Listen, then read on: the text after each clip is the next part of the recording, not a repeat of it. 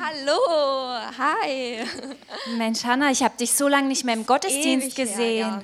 Was ist denn los? Warum kommst du ja, nicht mehr? Also wenn ich ehrlich bin, mir geht es überhaupt nicht gut. Ähm, ich habe gerade familiäre Probleme. Ähm, meine Ehe ist gerade am Zerbrechen. Hm. Und okay. äh, ich habe gestern erfahren, dass meine Tochter in der Schule gemobbt wird. Oh. Es ist gerade sehr schwierig und egal, wie oft ich bete und wie viel ich bete, ich habe das Gefühl, meine Situation ändert sich nicht. Und ähm, ja, ich habe einfach das Gefühl, Gott ähm, erhört meine Gebete nicht. Und ich habe einfach deswegen gar keine Lust mehr, in den Gottesdienst zu gehen. Oh, okay. Ja, verstehe ich. Also ehrlich gesagt fühle ich mich momentan auch ein bisschen fehl am Platz. Also ich meine, mein Job ist ja ganz toll, so im Büro und so, aber so wirklich dienen, also ich meine, würde ich in der Gemeinde arbeiten, würde ich, würde ich hier einen Dienst haben, würde, würde ich Leiter sein, Jugendleiter, Pastor, dann könnte ich Gott dienen, dann, dann könnte ich Gott dienen, ja, aber so. Ach, weißt du was, das ist auch nicht so das Wahre. Ich mache Kinderstunde hier. Und weißt du, die Kinder, die sind so frech. Und dann, dann kommen die Eltern. Und dann beschweren sie sich, weil die Kinder nur Süßes bekommen. Aber dann, und kein Obst. Und dann bringen die Eltern aber nicht mal Obst mit. Und sie beschweren sich. Und ach. Ja, also deine Unzufriedenheit kann ich echt verstehen. Mir geht's ähnlich. Ja, ich habe so viele Visionen, ich habe so tolle Veränderungsvorschläge, aber irgendwie, kein Mensch hört mir zu. Ja? Und wenn sie mir zuhören, dann stellen sie alles in Frage. Also irgendwie bin ich auch unzufrieden, ja. Um, aber jetzt wäre eigentlich Gottesdienst dann. Was meint ihr? Ja, ich hätte eher Lust, was trinken zu gehen. Also, ich hätte jetzt Lust auf eine Limonade. Oh, klingt gut.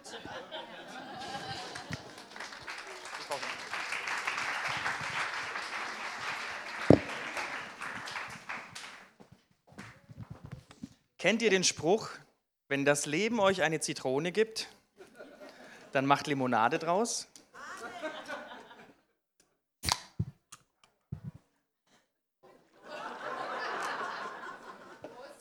Ah. Einen wunderschönen guten Abend wünsche ich euch. Kennt ihr den Moment, wenn man einen Vortrag halten soll in der Schule oder im Beruf und man hat sich perfekt vorbereitet und dann geht man nach vorne und während man nach vorne geht, hat man das Gefühl, egal was jetzt kommt, es wird ein Mega-Vortrag und die Le- Leute werden von mir begeistert sein. Dieses Gefühl vermisse ich gerade. ja, ähm.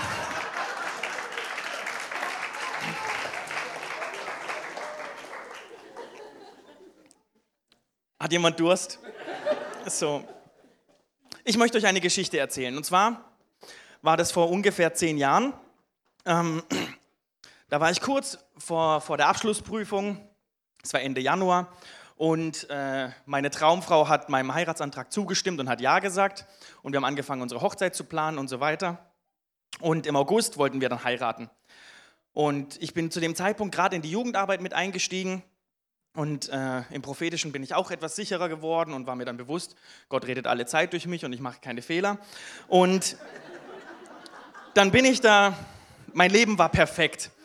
Und eigentlich konnte jetzt nichts mehr schiefgehen. Nur noch diese kleine Prüfung, die ich bestehen musste. Und die Prüfung, die lief so, naja, aber dadurch, dass ich bei den Jesus Freaks Thema an dem Abend hatte, habe ich einfach zu den Kindern gepredigt, dass sie den Glauben haben sollen, wie der Hauptmann von Kapernaum. Ähm, und ich glaube, an dem Abend habe ich mehr zu mir selber gepredigt, wie zu den Kindern. Ähm, und ich hatte auch schon einen, einen Vertrag über eine neue Stelle, den habe ich ähm, bekommen über Dagmar und Achim. Und ich war richtig voller Zuversicht. Und ich weiß noch wie heute, dass ich an den Briefkasten gehe und ich mache den auf und sehe, oh ja, der Brief von de, von der Prüfungs, vom, vom Prüfungskomitee. Und ich mache den auf und dann steht drin, durchgefallen. Danke. Das kann doch nicht sein. Ich habe doch den Glauben wie, wie, wie der Hauptmann angerufen, in vollem Glauben. Das kann nicht sein, ich bin nicht durchgefallen. Die Frau, die da am Telefon war, sagt, doch, kann schon sein, Sie sind durchgefallen. Okay. In dem Moment, Herzklopfen, das Herz rutscht in die Hose.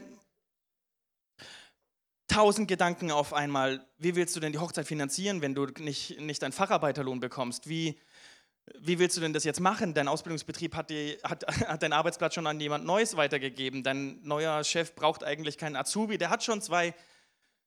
Was macht man in so einer Situation?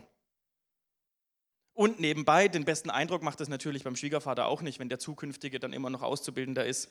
Ähm, die Welt bricht zusammen. Und das ist nicht nur deine Welt, weil in dem Moment dachte ich ja dann auch schon an meine zukünftige Frau und ich habe das Gefühl, die ganze Welt ist untergegangen. Ähm, und irgendwie hat es dann doch geklappt. Mein neuer Chef hat mich dann doch eingestellt und hat mir sogar mehr bezahlt, wie er eigentlich müsste. Ähm, das Dreifache von dem Ausbildungsgehalt. Und irgendwie hat es mit der Hochzeit auch noch doch funktioniert. Und ich dachte, ja Gott, du bist gut zu mir. Und dann aber auf einmal, erster Arbeitstag und ich merke, wie diese Arbeitsstelle zur Hölle wird in meinem Leben. Mein Vorgesetzter aus irgendeinem Grund ähm, fängt mich an zu hassen und macht mir das Leben schwer.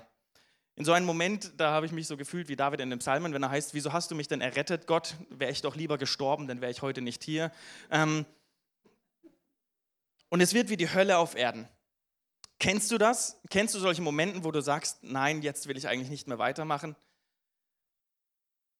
Vielleicht ist es bei dir auch gerade nur der Vorhof der Hölle.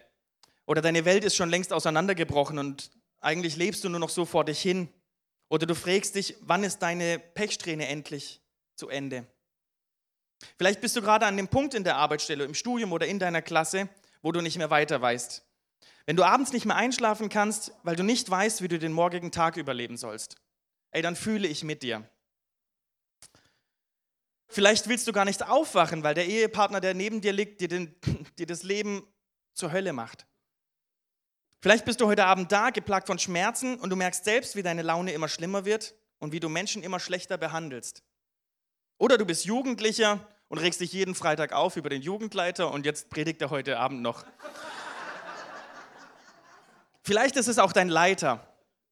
Vielleicht bist du heute Abend da und dich regt einfach nur noch das ganze System auf. Die Regierung, all die Parteien, all die Lobbyarbeit, das Abflauten der Weltwirtschaft, vielleicht die kommende Rezession, der Klimawandel. Ja, vielleicht sorgst du dich auch gerade um das Coronavirus. Alles Sorgen, die Menschen real haben. Und dafür möchte ich dir heute eine Antwort geben und darüber will ich heute predigen. Ich kann mir nicht vorstellen, wie deine Situation gerade aussieht. Ich kann es nur versuchen nachzuempfinden, welchen Schmerz oder welche Angst du gerade hast. Doch mein heutiges Thema lautet Schluss mit der Unzufriedenheit. Amen. Wunderbar, die Astrid hat Amen gesagt, alle anderen denken sich jetzt wahrscheinlich gerade, dadurch bin ich heute, deswegen bin ich heute durch den Regen gefahren. Dein Ernst? Solche Sätze hören wir ja die ganze Zeit. Instagram, Facebook, mittlerweile sind ja die Zeitungen und Zeitschriften voll mit lauter Sprüchen, die motivieren, die einem Kraft geben sollen. Beispiele, wenn dir das Leben Zitronen gibt, mach Limonade draus. Den besten Spruch finde ich immer noch, hinfallen, aufstehen, Krone richten und weiterlaufen. Lebe jeden Tag, als wäre es dein letzter. Träume nicht dein Leben, sondern lebe deinen Traum. Alles Sätze, die irgendwie vermitteln sollen, ey, es wird schon wieder, aber es wird überhaupt nicht so. Und wir Christen haben gelernt, das wunderbar und gut zu kopieren. Ja? Also wenn ich schaue, wie die Bilder aussehen von unseren Jugendlichen und welche Sätze dann darunter geschrieben werden. Ich freue mich, weil sie die Bibel weitergeben. Ja? Und dann lese ich so Verse wie Philipper vier, Vers vier. Freut euch, was auch immer geschieht, freut euch darüber, dass ihr mit dem Herrn verbunden seid. Und noch einmal sage ich euch, freut euch. Denke ich mir, ja, das war jetzt viel freuen. Römer acht, achtundzwanzig. Und wir, wir wissen, dass für die, die Gott lieben und nach seinem Willen zu ihm gehören, alles zum Guten führt. Die, die den Herrn lieben, dient alles zum Besten. Wirklich? Du bist heute dabei, Astrid. Der Klimawandel, das deutsche Steuersystem, den Schmerz, den ich gerade durchmache, das soll mir wirklich alles zum Besten dienen.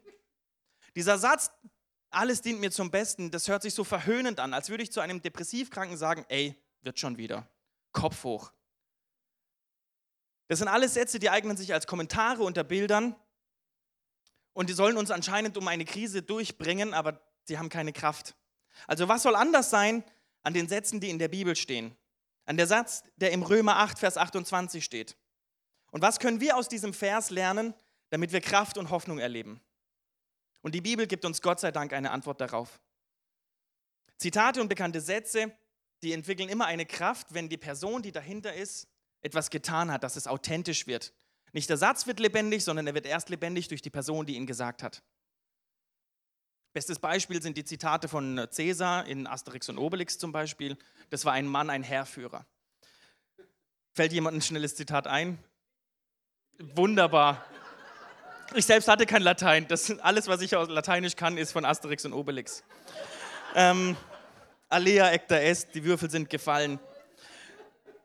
Also, wer hat den Vers geschrieben in Römer acht, achtundzwanzig? Es war niemand Geringeres als Paulus. Und ich möchte euch, euch heute am Leben von Paulus drei, drei Punkte, drei Geschichten weitergeben, wie dieser Vers dein Leben verändern kann. Fangen wir an in Apostelgeschichte sechzehn, Vers dreiundzwanzig. Apostelgeschichte sechzehn, Vers dreiundzwanzig. Nachdem man sie hart geschlagen hatte, warf man sie ins Gefängnis und befahl dem Kerkermeister, sie gut zu bewachen. Als er diesen Befehl empfangen hatte, warf er sie in das innerste Gefängnis und legte ihre Füße in den Block. Um Mitternacht aber beteten Paulus und Silas und lobten Gott, und es hörten sie die Gefangenen. Plötzlich aber geschah ein großes Erdbeben, sodass die Grundmauern des Gefängnisses wankten. Und sogleich öffneten sich alle Türen und fielen ab von, und von allen fielen die Fesseln ab. Als aber der Kerkermeister aus dem Schlaf auffuhr und sah die Türen des Gefängnisses offen stehen, zog er das Schwert und wollte sich selbst töten, denn er meinte, die Gefangenen wären entflohen. Krass. Ich wollte euch ein Bild vom Gefängnis mitbringen, bis mir dann selbst aufgefallen ist, es war ja ein Erdbeben und das Gefängnis wurde zerstört. Deswegen habe ich euch heute nur einen Lagebericht mitgebracht, wo Philippi überhaupt liegt. Und zwar ist es der nördlichste Punkt. Ich hoffe, ihr könnt es sehen. Das ist so die Strecke, die Paulus zurückgelegt hat. Rechts sehen wir Israel und das heutige Syrien. In der Mitte ist die heutige Türkei. Und links davon ist dann Griechenland und Mazedonien. Und ein paar Infos zum Kontext. Paulus und seine Crew sind in Makedonien, das heutige Griechenland, unterwegs in der Stadt Philippi. Und was ich ganz dabei interessant finde, ist, dass die Stadt zweitausendsechzehn als älteste christliche Gemeindegründung in Europa zum Weltkulturerbe der UNESCO erklärt wurde. Also hier ist einiges passiert. Das ist die erste christliche Gemeinde, die auf dem europäischen Kontinent gegründet wurde. Krass.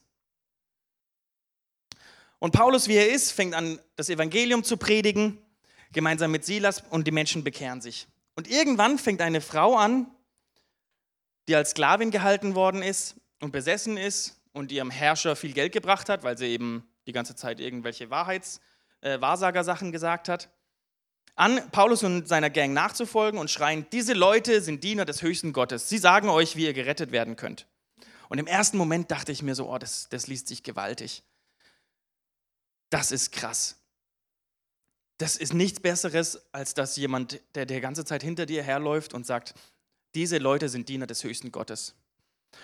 Und seit einigen Jahren arbeite ich jetzt in Mannheim und da gibt es das Zentralinstitut ähm, für psychisch Kranke. Und ab und zu, nicht oft, muss ich da rein oder darf ich da rein. Und dann sind da tatsächlich Besessene und psychisch Kranke.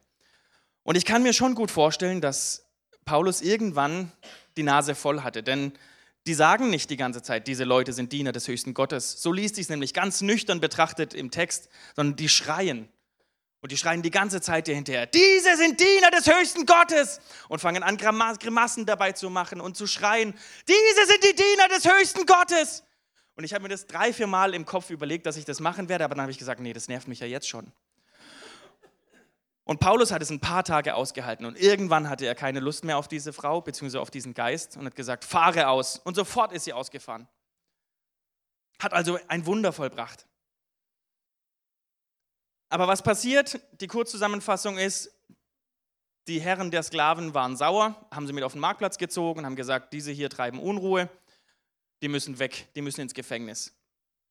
Wir haben vorhin gelesen, nachdem man sie hart geschlagen hatte, warf man sie ins Gefängnis. Das lässt sich so leicht lesen, weil es wieder so nüchtern geschrieben ist, aber was da eigentlich passiert ist, dass mit einer Buchenrute wurden sie nackt ausgezogen und man hat sie verprügelt, bis dass die Hautfetzen vom Fleisch fielen.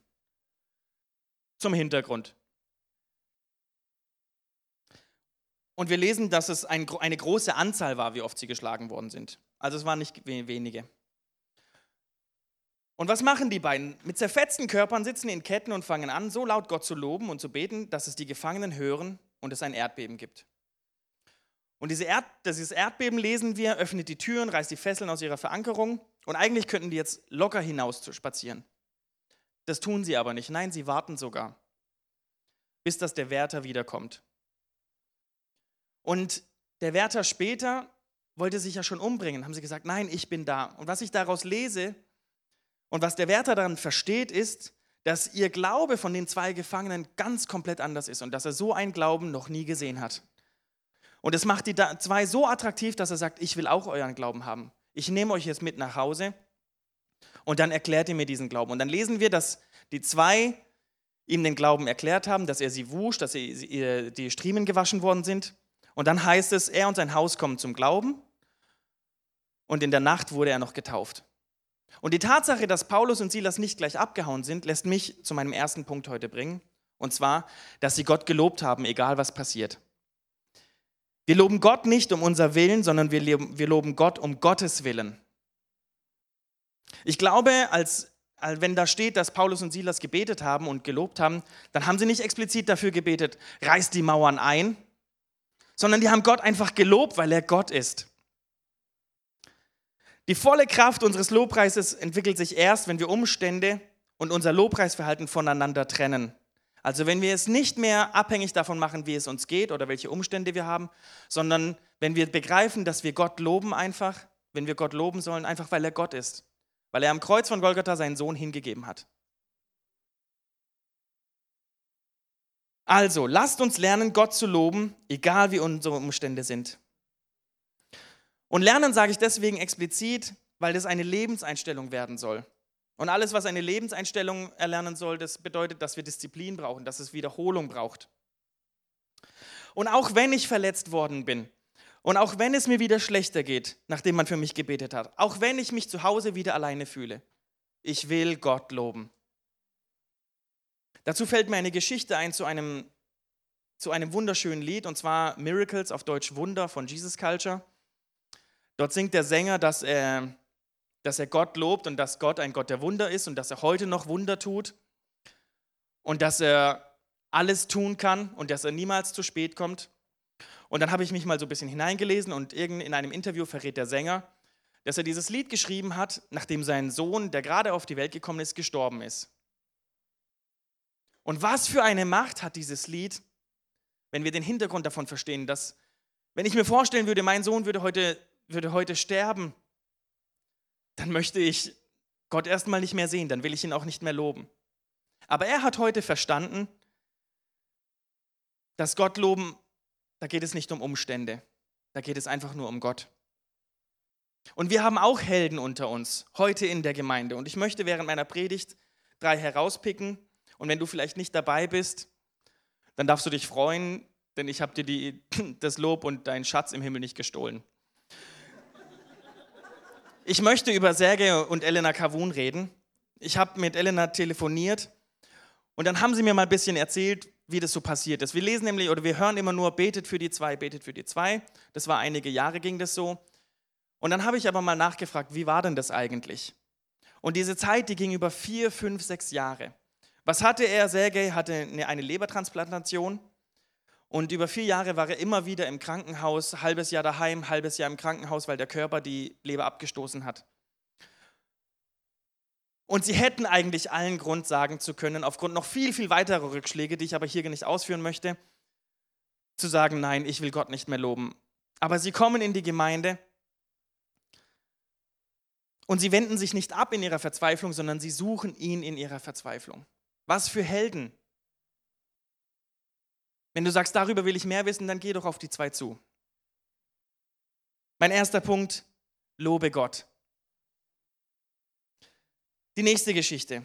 Einige Reisen und Briefe später schreibt ähm, Paulus aus Rom an seine Gemeinde in den Philippern folgendes. In Philipper eins zwölf lese ich, ich bin froh, euch mitteilen zu können, Geschwister, dass das, was mir geschehen ist, die Ausbreitung des Evangeliums sogar noch gefördert hat. Bei der ganzen kaiserlichen Garde und weit darüber hinaus hatte sich inzwischen herumgesprochen, dass meine Gefangenschaft eine Gefangenschaft wegen Christus ist. Was ist ihm passiert? Paulus sitzt wieder in Gefangenschaft und dieses Mal sogar so weit, dass er in Rom festsitzt und festgehalten wird, um vor dem Kaiser dann zu sprechen, um dann entweder freigesprochen zu werden oder hingerichtet zu werden. Aber dieses Mal geschieht kein Erdbeben an Mitternacht, wo er frei wird. Dieses Mal passiert gar nichts. Und er bleibt gefangen. Und wenn ich so zurückdenke, dass Gott mich einmal, einmal geheilt hat von meiner Trigeminusneuralgie und dass das unheimliche Schmerzen waren und dass es dann wieder ein zweites Mal passiert, dachte ich mir, hast du mich nicht geheilt? Aber diese Fragen stellt sich Paulus gar nicht. Er freut sich sogar, dass er wieder drin sitzt, weil er das Evangelium noch weiter verbreiten kann. Und er nutzt die Umstände, in denen er ist, und schreibt einfach Briefe. Er hat einen Punkt verstanden, und zwar,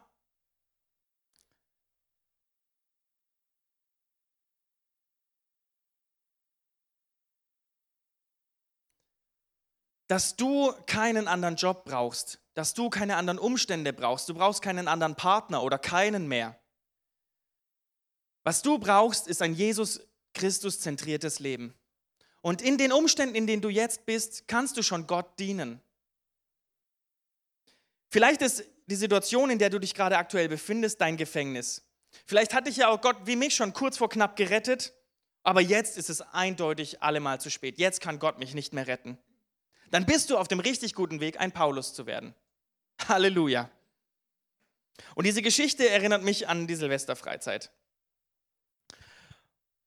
Unsere Silvesterfreizeit fangen wir immer an, so gegen September ähm, zu planen. Jetzt, seitdem Nico da ist, etwas schon früher, und zwar nämlich jetzt schon. Wunderbar, danke Nico. Ähm, und neben der Silvesterfreizeit ähm, haben wir echt krasse Helden. Und zwar ist das einmal mein Leitungsteam, die mit mir echt den Krieg gewinnen der Silvesterfreizeit. Und dann haben wir aber noch eine ganz besondere Art von Helden, und zwar sind das die Köche. Köche, die sich trauen, siebzig heranwachsende und echt hungrige Jugendliche zu bekochen. Und du weißt nie, sind die gut drauf, dann essen die wie eine ganze Armee, sind die schlecht drauf, dann bleibt alles übrig. Und irgendwie haben es diese Köche geschafft, ist jedes Mal punktgenau zu kochen. Ja, was für ein, was für ein Wunder, würde ich schon sagen. Und neben Daniela Exler, Annalena Meyer, Ina Exler, hatten wir auch einen Mann, der für uns kochen wollte. Und jetzt bitte ich Bild zwei. Und zwar den Rainer. Guten Abend, Rainer. Und im September hatte ich ihn gefragt, Rainer, möchtest du für uns kochen? Er sagt, natürlich, das werde ich auf jeden Fall machen. Nehmt euch ein Beispiel. Ähm, und irgendwann schreibt mir die Rebecca, ja, mit meinem Papa, ich weiß nicht, wie es da weitergeht, vielleicht kann er nicht kochen. Ähm, es wurde ein Knoten in der Leiste entdeckt und man weiß nicht, was das ist, aber jetzt stehen ein paar Untersuchungen an. Ähm, irgendwann hat mir der Rainer erzählt, dass jetzt bald ein Port gesetzt wird für häufige Infusionen und vielleicht kann das Kochen nicht mehr stattfinden. Aber noch bevor er irgendwelche Ergebnisse von Arzt hatte, hat er gesagt, doch, ich werde jetzt trotzdem kochen. Und ich koche für siebzig Jugendliche. Und dann wollte ich mal schauen, wie er das so macht ähm, und bin hingegangen, um natürlich auch Danke zu sagen. Und bevor ich irgendwie in die Nähe der Küche komme, höre ich schon ein Lobpreislied, den er so trällert, dass das ganze Gemeindehaus eigentlich in Lobpreis erschüttert. ähm, und ich habe ihn im Gespräch, habe ich dich wahrscheinlich mehr abgehalten vom Kochen. ähm, aber es gab einen Satz, der sich bei mir ganz tief eingebohrt hat in meinem Herzen, Rainer. Und zwar hast du zu mir gesagt, David, ich weiß nicht, was bei der Biopsie rauskommen wird. Wenn ich geheilt werde, habe ich ein klasse Zeugnis für meinen Herrn. Und wenn nicht, dann bin ich bei meinem Herrn. Krass. Krass. Und das sagt man wie Paulus im Angesicht des Todes. Und das ist mein zweiter Punkt für heute. Sei ein nützliches Werkzeug, wo du jetzt bist. Paulus war es in seinem Dienen egal, welche Umstände ihn dabei mehr oder weniger begleiteten. So wie es gekommen ist, so ist es gekommen. Ich habe am Anfang erwähnt, dass ich deine Situation vielleicht nicht verstehen kann, vielleicht du auch nicht meine, doch ich rede hier von einer Lebenseinstellung. Der Mittelpunkt Jesus Christus und das daraus Dienende, wie Paulus es getan hat oder wie Rainer es getan hat, die lassen sich nicht runterziehen. Und du brauchst nicht erst einen neuen Arbeitgeber oder einen neuen Studiengang, um das Evangelium zu verkünden. Du musst nicht erst geheilt werden, um die Errettung weiterzugeben. Du musst nicht erst auswandern, damit du wahres Glück findest. Es muss auch nicht erst eine Alternative in die Regierung kommen, damit dein Leben gut wird. Gott hat für dich schon alles vorbereitet. Wer am Mittwoch bei der Mitgliederversammlung war, der hat gehört, wie der Arthur gesagt hat, dass die Hälfte der Gemeinde in einem Dienst ist. Ihr braucht jetzt nicht zuhören, aber ich sage zu der anderen Hälfte heute. Was ist dein Hindernis zu dienen? Welche Ausreden helfen dir oder hindern dich dabei, damit Gott dich endlich benutzen kann? Und ich selbst, ich kenne auch diese Ausreden. Ich bin nicht heiliger als ihr oder besser. Ich mache die Jugendarbeit mit ganzem Herzen, aber es gibt Momente, da denke ich mir so, ah, lieber nicht. Oder wenn es wieder darum geht, wer kommt mit auf die Sommerfreizeit, dann träume ich manchmal auch davon, mit meiner Frau am Strand zu sein, anstatt auf den Sommerfreizeiten, in einem All-Inclusive-Hotel vielleicht. Die Kinder sind bei der Betreuung und einfach mal nur entspannen. Aber wenn ich dann auf der Freizeit bin und merke, wie die Jugendlichen ein Feuer entwickeln, dann zieht mich das mit. Wenn ich freitags nach einer fünfzig-Stunden-Woche mich mehr oder weniger in die Jugend quäle und dann auf einmal anfangen zu sehen, wie Jugendliche, die aus keinem einfachen Elternhaus kommen, Gott zu loben und zu preisen, weil die eine Liebe für sie entwickelt haben, ey, dann zieht mich das wieder rauf. Und dann weiß ich wieder, es kommt nicht auf die Urlaube an oder auf die Entspannung, sondern es kommt auf die Beziehung mit Gott an. Und es gibt nichts, was dich dabei hindern kann, Gott jetzt zu dienen. Außer, solange Gott nicht deine Nummer eins ist. Und solange Jesus Christus nicht das Zentrum in deinem Leben ist, dann wird es immer etwas geben, was dich hindert, ihm nachzufolgen. Aber wenn du dich dafür entscheidest, wie Paulus, nicht auf deine Umstände zu schauen, sondern dich auf Jesus konzentrierst, dann will ich dir sagen, dann wirst du einige Wunder erleben. Weil Gott ein Gott der Wunder ist.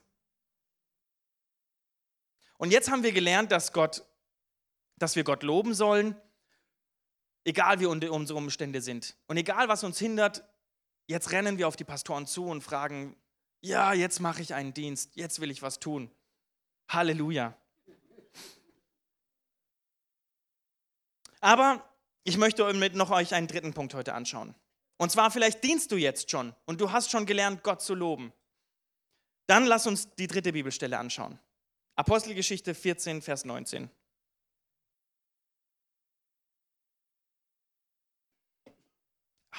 Wer einen Schluck will. Apostelgeschichte vierzehn, Vers neunzehn. Von Antiochia und Ikonien aber kamen Juden und überredeten die Volksmenge, und sie steinigten den Paulus und schleiften ihn zur Stadt hinaus in der Meinung, er sei tot.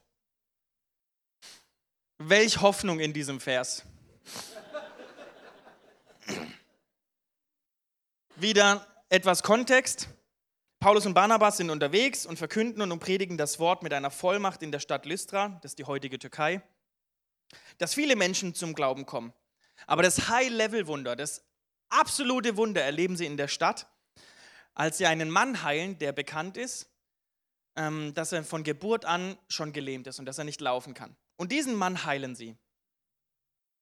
Und die Menschen dort kennen den jüdischen Glauben nicht so gut, kennen auch von, haben von Jesus Christus nichts gehört, können auch mit dem, was sie sagen, vielleicht nichts anfangen, aber sie sehen, dass diese zwei Menschen auf einmal einen Gelähmten heilen.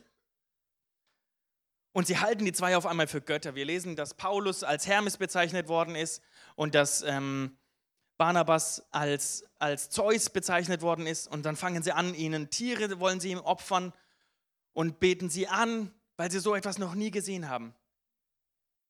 Und Paulus und Barnabas halten sie davor ab und sie zerreißen vor lauter Scham und Demut ihre Kleider und sagen, nein, wir sind keine Götter, wir sind nur Menschen so wie ihr. Und noch bevor sie das ausgesprochen haben, dreht sich auf einmal die Stimmung. In einem Moment erleben sie ein Wunder und Gott hat gerade durch dich gewirkt und du bist ein krasses Werkzeug. Und noch bevor die Sonne untergeht, wirst du auf einmal auf den Marktplatz gezerrt und du wirst gesteinigt, alle Leute bespucken dich und dann wirst du für tot gehalten. Also es sind nicht nur ein bisschen Blessuren, sondern das ist Bewusstlosigkeit, vielleicht ganz, ganz schwacher Puls und eigentlich kratzt du dem Tod gerade noch so von der Schippe. So ging es Paulus zu dem Zeitpunkt. Und vielleicht entdeckst du dich in der Geschichte wieder. Vielleicht bist du schon mit Daniela Exler mitgereist an einem Wochenende und Gott hat dich gebraucht im Prophetischen und du hast Wunder erlebt. Vielleicht warst du auf einem Encounter oder auf einer Männer- oder Frauenfreizeit und du, sie, du erlebst die wahre Herrlichkeit Gottes. Vielleicht saßt du auch schon mal im Gottesdienst und du dachtest dir, die Predigt ist genau für mich. Vielleicht wurdest du auch schon im Gottesdienst tatsächlich geheilt oder Gott hat durch dich geheilt. Und noch bevor die Sonne untergeht, kommst du nach Hause und von einem Hoch wirst du auf einmal mit der Realität konfrontiert. Wieso kommst du erst so spät? Hier, nimm du die Kinder. Der Brief vom Finanzamt ist da, sieht nicht gut aus. Oder ich bin doch geheilt, wieso tut denn jetzt auf einmal die rechte Hüfte wieder weh? Warum muss ich denn auf einmal meinen Blutzucker wieder messen? Ich weiß nicht, was Paulus sich in dem Moment der Steinigung gedacht hat, ob er sich verraten gefühlt hat, alleingelassen vielleicht von Gott. In der Stelle lesen wir auch nicht, dass Barnabas mitgesteinigt worden ist. Vielleicht ist er abgehauen, wir wissen es nicht. Was wir aber danach lesen, ist, dass es einfach heißt, sie verließen die Stadt und zogen weiter und predigten das Evangelium. Und damit kommen wir zum dritten Punkt. Diene weiterhin. Du bist im Glauben gewachsen, bist auf dem Wasser sprichwörtlich gelaufen. Ja, du gehst für deinen Gott, unseren Gott, an die Front und erlebst, wie Gott jeden Tag eingreift. Und du ziehst vielleicht noch Leute mit und baust sie auf, erziehst sie und dann erlebst du deine persönliche Steinigung. Und das ist mein Eindruck, den ich und Hescher heute hatten, dass Menschen heute hier sind, die schon für Gott alles tun, aber die ihre persönliche Steinigung hatten. Und jetzt eigentlich aufhören möchten. Und mit Gedanken spielen, solange diese Person, die mich so verletzt hat, noch hier ist, werde ich nicht mehr kommen. Die Verletzungen sind so groß. Vielleicht hast du auch innerlich schon deinem Glauben eigentlich gekündigt und aus Gewohnheit bist, sitzt du heute Abend da. Dann möchte ich dir zusprechen, ja, ich kann dich verstehen, aber gib nicht auf.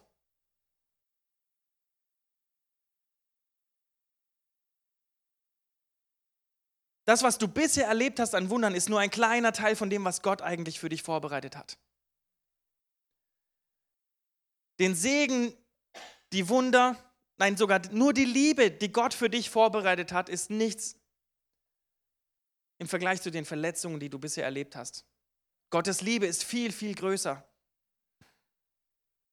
Gib nicht auf. Und große Männer Gottes und Frauen Gottes zeichnen sich nicht dadurch aus, dass sie von Gott, von Gott verschont worden sind und dass sie nur Wunder erleben. Sie haben gelernt, mit den Rückschlägen umzugehen und nicht darauf zu schauen. Und das gilt besonders für Evangelisten. Und hier in unserer Gemeinde haben wir ganz, ganz viele Menschen, die ihre Häuser öffnen für Frischbekehrte, wie zum Beispiel die Maggie, die ihre Zeit opfern. Und wenn ich all diese ganzen Männer, Frauen Gottes hier in unserer Gemeinde erwähnen würde, dann würde es die Predigtdauer deutlich sprengen. Aber ich will keinen Ärger bekommen von Anatoli. Aber einen Herrn möchte ich noch erwähnen, und zwar ist das der Dennis Schröpfer. Und das ist ein junger Mann, den kennt ihr bestimmt alle, weil er vielleicht dich nervt, ständig die Evangelisationsansagen, oder du schaust zu ihm auf. Und er hat immer ein Lächeln und dem sieht man einfach an, dass er für Jesus brennt. Und dann habe ich ihn in, in der Vorbereitung für meine Predigt gefragt, Dennis, hast du eigentlich keine Rückschläge? Nee. Ja, Dennis, irgendwie glaube ich das dir nicht. Ja, ab und zu ärgert mich der Teufel schon. Und manchmal tut mir das auch weh, aber, und das wusste, da wusste er noch nicht, was ich predigen werde, da hat er richtig paulusmäßig geantwortet. In mir ist die Wahrheit so groß, dass das die Umstände mich noch nie ins Wanken gebracht haben. Engste Familienmitglieder haben vor ihm geheult und haben gesagt, was du tust, das ist vollkommen falsch. Ey, mir war das egal. Krass. Und es gibt genügend Menschen in unserer Mitte und auch genügend Geschichten, die trotz Krankheit und Krankenhausaufenthalt und Verletzungen von Menschen und engsten Freunden gesagt haben, ich gebe nicht auf. Und ich möchte, dass wir als Gemeinde das heute aussprechen, dass wir nicht aufgeben.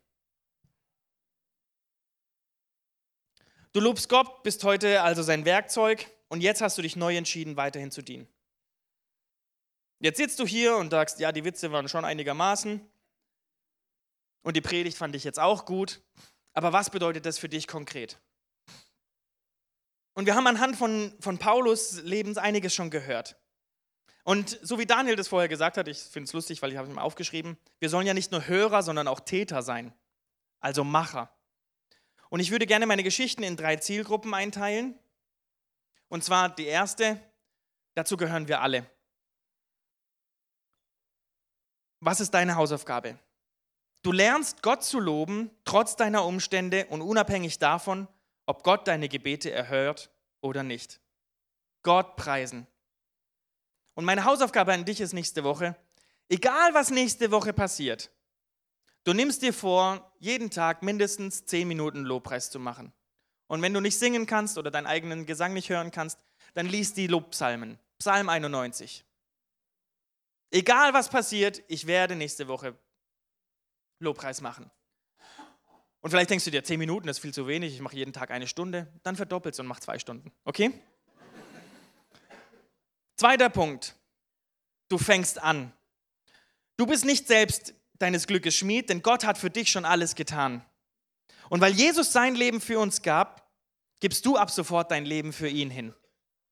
Egal wie die Umstände sind, du wirst ein nützliches Werkzeug sein in deiner Arbeitsstelle, in deiner Klasse, in deinem Studium. Und dein Leben wird Jesus Christus als Zentrum haben. Und es gibt keine Ausreden mehr.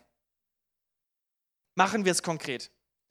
Wenn du noch nicht dienst oder noch nicht mitarbeitest in der Gemeinde, dann gebe ich dir Zeit bis Ende Februar, dass du in mindestens einen Dienst mal hineinschnupperst. Warum nicht konkretisieren? Es ist ganz einfach. Und jetzt sitzt du hier und denkst dir, okay, ich weiß noch nicht so richtig.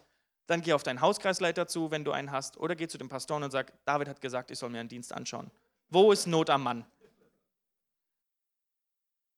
Und wenn du die zwei Punkte schon befolgst, dann gehörst du zu der, Ziel, zu, zu der dritten Zielgruppe. Und du hast schon einige Wunder erlebt, aber die Rückschläge, die, mit denen der Teufel dich zerstören wollte, die lassen dich eigentlich ganz schön klein. Und du denkst dir vielleicht auch, wenn ich nichts mehr tue, bin ich ja trotzdem errettet. Die Gnade allein errettet ja. Wieso soll ich mich denn der Konfrontation ausstellen? Aber nein. Du sagst zu dir heute, diese Last, diese Verletzungen, diese Niederlagen, die will ich nicht mehr. Und ich werde sie heute ablegen. Und ich weiß, dass es da ganz, ganz viele tiefe Narben gibt in deinem Herzen und dass du die schon seit Jahren mitträgst. Aber heute ist der Tag, an dem du sagst, heute höre ich auf damit. Heute lasse ich es los. Und vielleicht bist du oder du weißt, dass du eine Person verletzt hast. Bewusst oder unbewusst, das spielt keine Rolle. Dann gehst du heute auf diese Person zu und du bittest sie um Vergebung, damit sie den Prozess der Heilung erleben kann.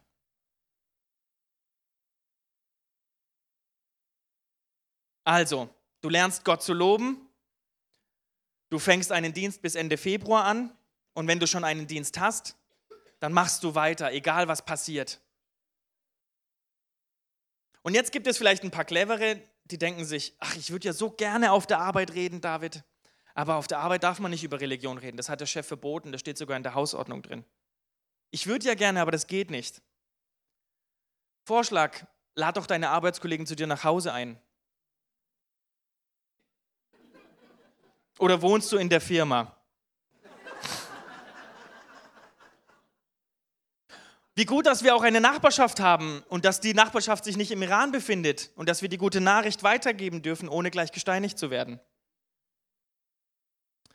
Vielleicht sagst du dir auch, ja, auf der Arbeit darf ich darüber erzählen, aber eigentlich bin ich kein Evangelist und eigentlich kann ich auch nicht so gut reden und ich traue mich eigentlich auch nicht zu reden. Dann sage ich zu dir, willkommen im Club. Geht mir genauso. Und wenn die Predigt, und das habe ich mir aufgeschrieben, für dich gut war und verständlich war, dann liegt es nur daran, dass meine Frau meine wirren Gedanken sortiert bekommen hat. Danke.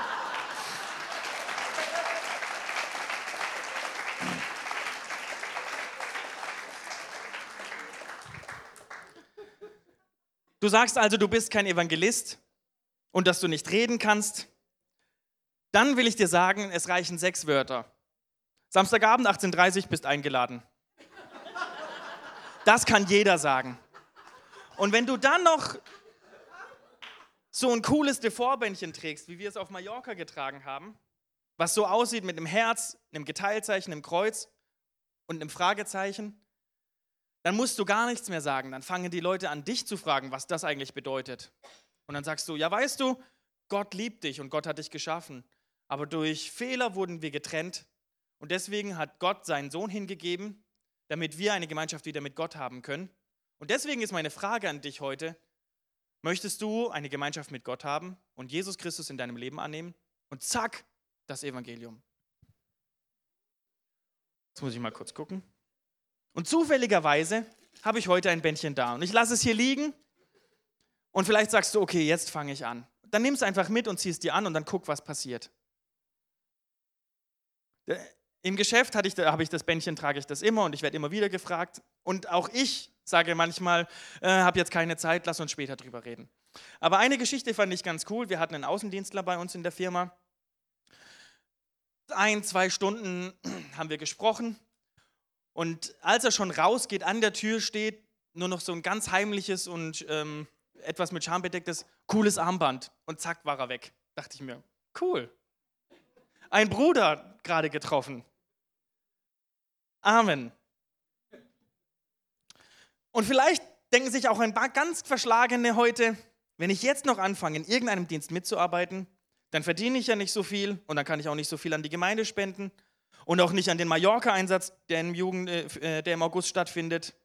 Und dann sage ich, oh ja, stimmt, du hast recht. Dann arbeite lieber, dass du spenden kannst. Nein, natürlich nicht. Meinst du nicht, Gott kann uns anderweitig versorgen? Du wirst viel gesegneter sein in deinem Leben als je zuvor, wenn du anfängst zu dienen. Vielleicht sitzt du auch heute Abend da und du denkst dir, wer ist eigentlich dieser Jesus, von dem Paulus und der junge Mann da vorne reden? Dann will ich dir kurz Jesus heute in ganz kleinen Sätzen beibringen. Und zwar ist er der Sohn Gottes, der einen Palast verdient hat, aber in einer Futterkrippe geboren ist. Würde man heute vergleichen mit einem Schuhkarton oder mit einem Amazon-Päckchen. Und das soll der Sohn Gottes sein. Ich habe da so ein schönes Bild mitgebracht.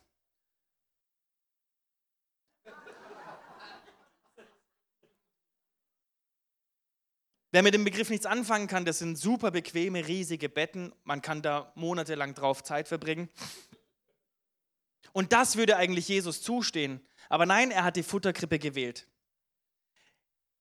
Der Sohn Gottes ist gekommen, um die Welt zu retten und macht erstmal eine Ausbildung als Tischler, anstatt gleich alle Krankheiten zu heilen. Warum gibt er sich die Schwere des Alltags? Hätte er nicht schnippen können, damit alle Werkstücke hergestellt wären? Warum wurde er von einem Jünger verraten, wo er doch vorher von der ganzen Stadt gefeiert und angebetet worden ist, um dann angespuckt, ausgepeitscht, gebrochen, um körperlich am Ende von allen alleingelassen am Kreuz zu sterben, um dich heute zu retten, um dir zu zeigen, wie sehr dich der Vater im Himmel liebt, was er seinen Sohn durch hat machen lassen, damit du in deiner Verzweiflung, Hoffnungslosigkeit, Krankheit, Trauer und Depression heute Abend nicht alleine bist. Und wenn du dich heute Abend entscheidest, Jesus in deinem Mittelpunkt werden zu lassen, damit du wie Paulus und die anderen heute eine Kraft bekommst, die nicht von dir ausgeht, sondern durch die, durch du, durch die du durch die Liebe Gottes erfahren darfst, wer Gott wirklich ist. Dazu lade ich dich heute ein, diese Liebe, die mein Leben, die viele Leben hier verändert haben, zu entdecken. Und dazu ist nicht viel notwendig. Du musst einfach nur sagen, das möchte ich.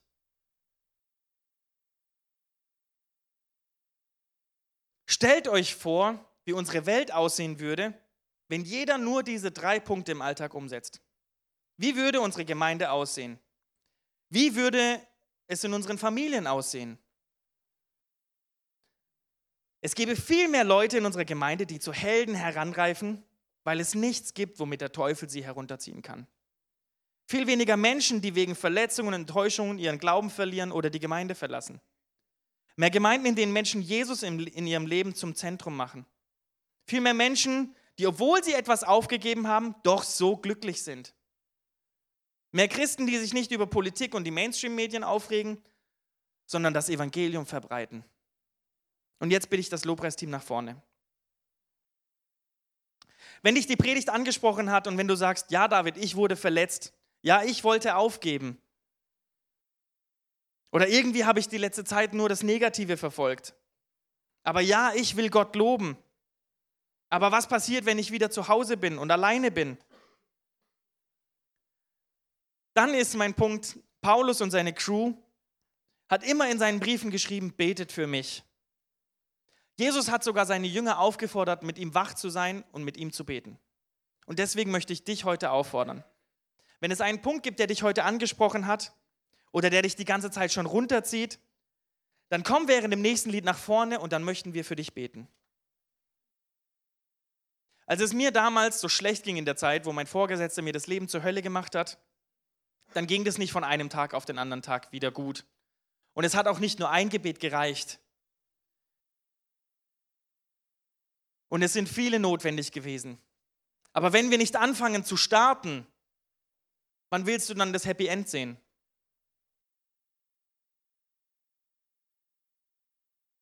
Fang heute an, dafür zu beten. Julia Frei?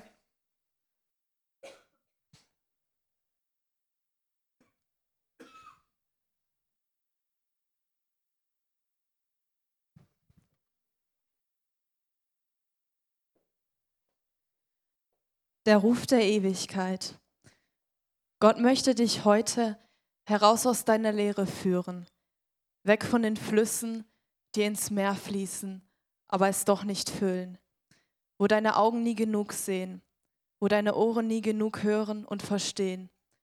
Fließt ein Strom des lebendigen Wassers hindurch mit lautem Schall, von seinem Thron klar wie Kristall.